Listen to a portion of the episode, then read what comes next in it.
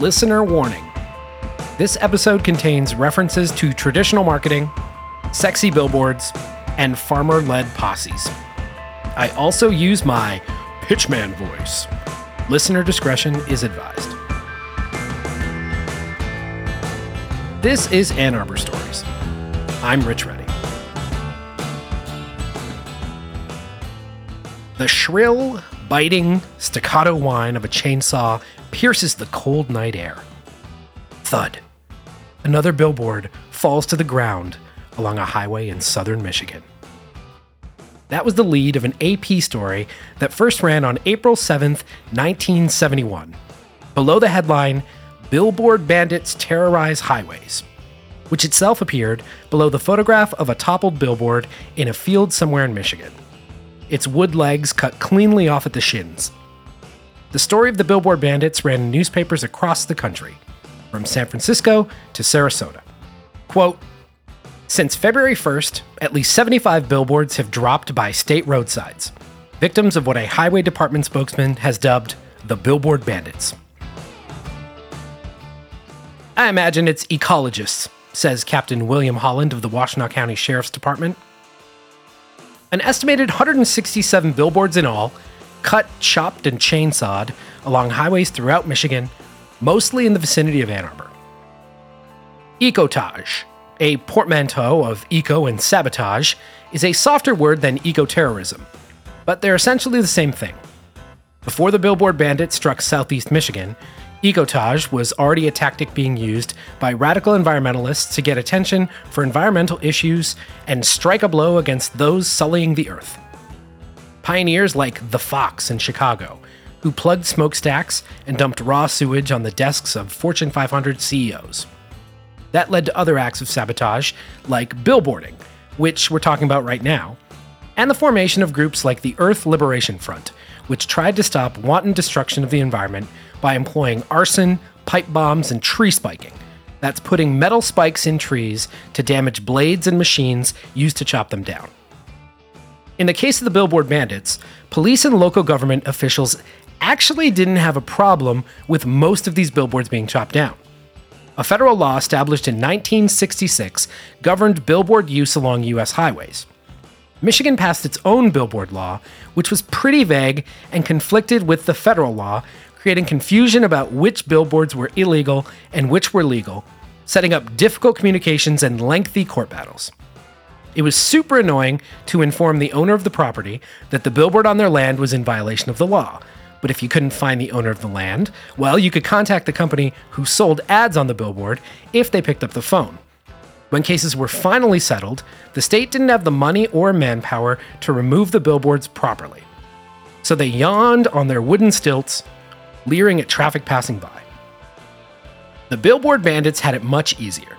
They didn't care how far from the highway the billboard stood, or if the actual business the billboard was advertising was within a certain distance from the brick and mortar location.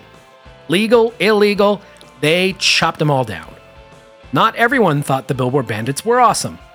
Farmers who rented land along highways didn't want to lose the supplemental income, and one was quoted as saying, Those little do gooder kids, I needed those signs to shade the cows. To protect these side hustles, farmers formed posses to patrol their pastures at night, keeping a lookout for the billboard bandits. Mrs. Leonard Spooner of Rives Junction, about 10 miles north of Jackson near US 127, formed her own little posse and struck pay dirt one night. Along with her son and brother, she captured a Michigan Daily reporter and cameraman at gunpoint after the pair were among a small group lurking on her land. The newsmen were accompanying the billboard bandits on one of their nighttime raids, and the group had chopped down four billboards before Mrs. Spooner and her posse happened upon them. The bandits fled into the night. The press stayed. State police charged Michigan Daily reporter Jonathan Miller and photographer Andy Sachs as accomplices in what the left leaning Ann Arbor Sun called, quote, the righteous elimination of countless unsightly billboards dotting the highways around Ann Arbor but police didn't have much of a case and released the pair. But not before pulling Miller's press pass for what they called unprofessional conduct. Police got another crack at the bandits when a tip led them to an Ann Arbor teen's car, in which they found a hatchet, a chainsaw, and maps of Washtenaw, Jackson, and Livingston counties. Six boys were singled out as being the Billboard Bandits, including the president of the senior class at Huron High School, a member of the Huron High Student Council, and the star of the Huron debate team, who was particularly adept at arguing about anti pollution programs.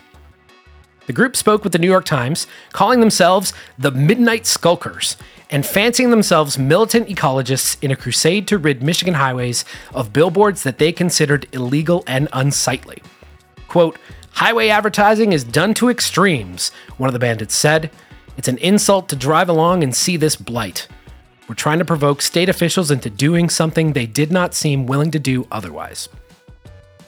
The students pled not guilty, and it's unclear if they were ever formally charged, convicted, or found innocent. What is known is that the violence against billboards didn't cease. Inside the city limits, Ann Arbor has had its own battles with signage.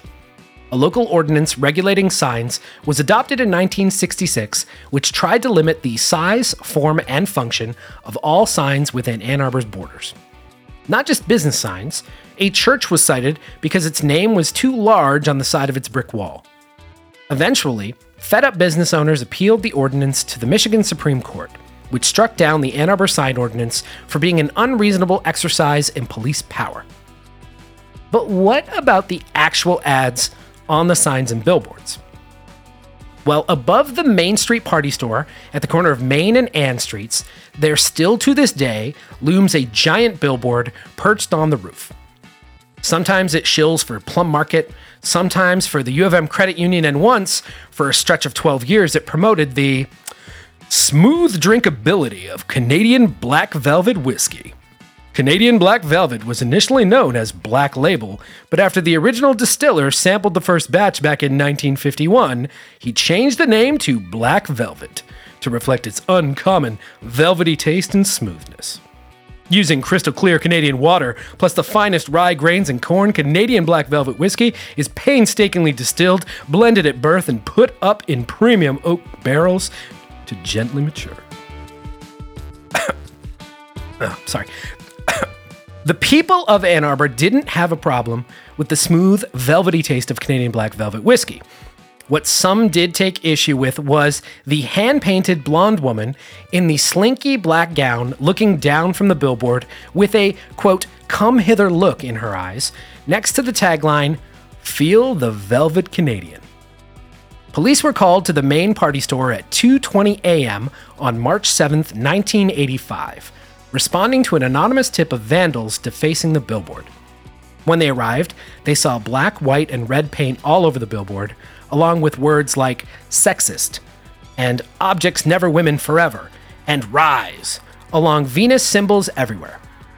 Black paint had been used to smear the woman, the text on the billboard, and the hand painted bottle of velvety sweet whiskey.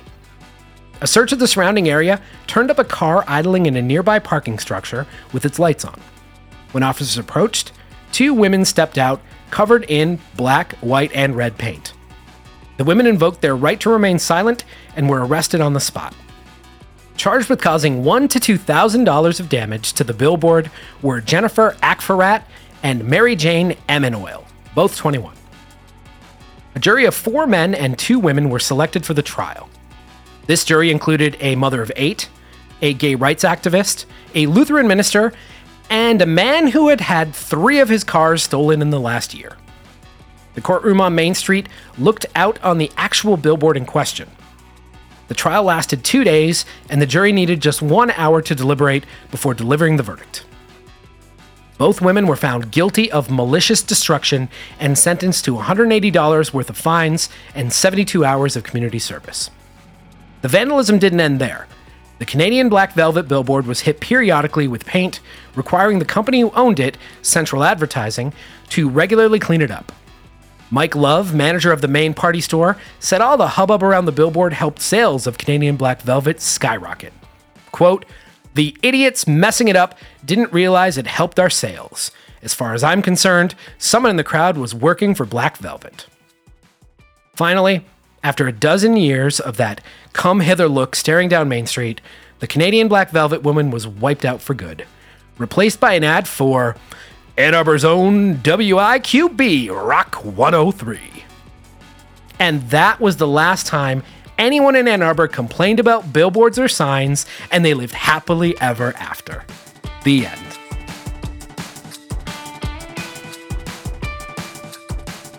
Ann Arbor Stories is presented by Rumblepack Media in partnership with the Ann Arbor District Library. This episode was written and read by me, Rich Reddy, with sound engineering by Brian Peters. Thanks again to the AADL and their archive staff who continue to do the work of a thousand, digitizing old newspaper clippings and photos from Ann Arbor's past. See for yourself at oldnews.aadl.org. Follow us on Twitter and Instagram at Ann Arbor Stories, or email us at annarborstories at gmail.com and yell at me for missing a lot of deadlines. Thanks again for listening.